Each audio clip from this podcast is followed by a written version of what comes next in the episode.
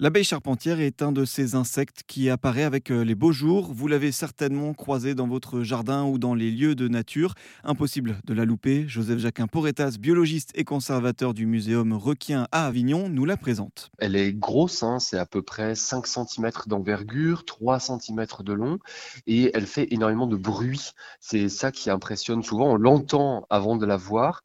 Et puis comme un bourdon, elle est euh, toute poilue. Donc c'est vraiment un animal euh, de couleur foncé, plutôt noirâtre, avec de superbes reflets violets, d'où son nom que vous avez dit tout à l'heure, hein, qu'on appelle aussi en français le xylocope violacé.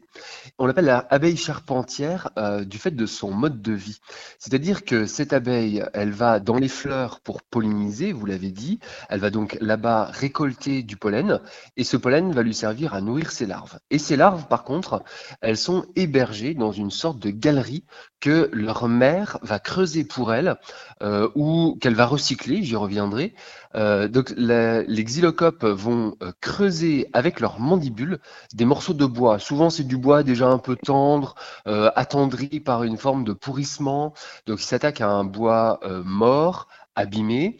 Et dans ce bois, ils vont creuser des galeries qui vont avoir un diamètre d'environ 1 cm, 1,2 cm, et qui s'enfoncent vraiment à l'intérieur du bois.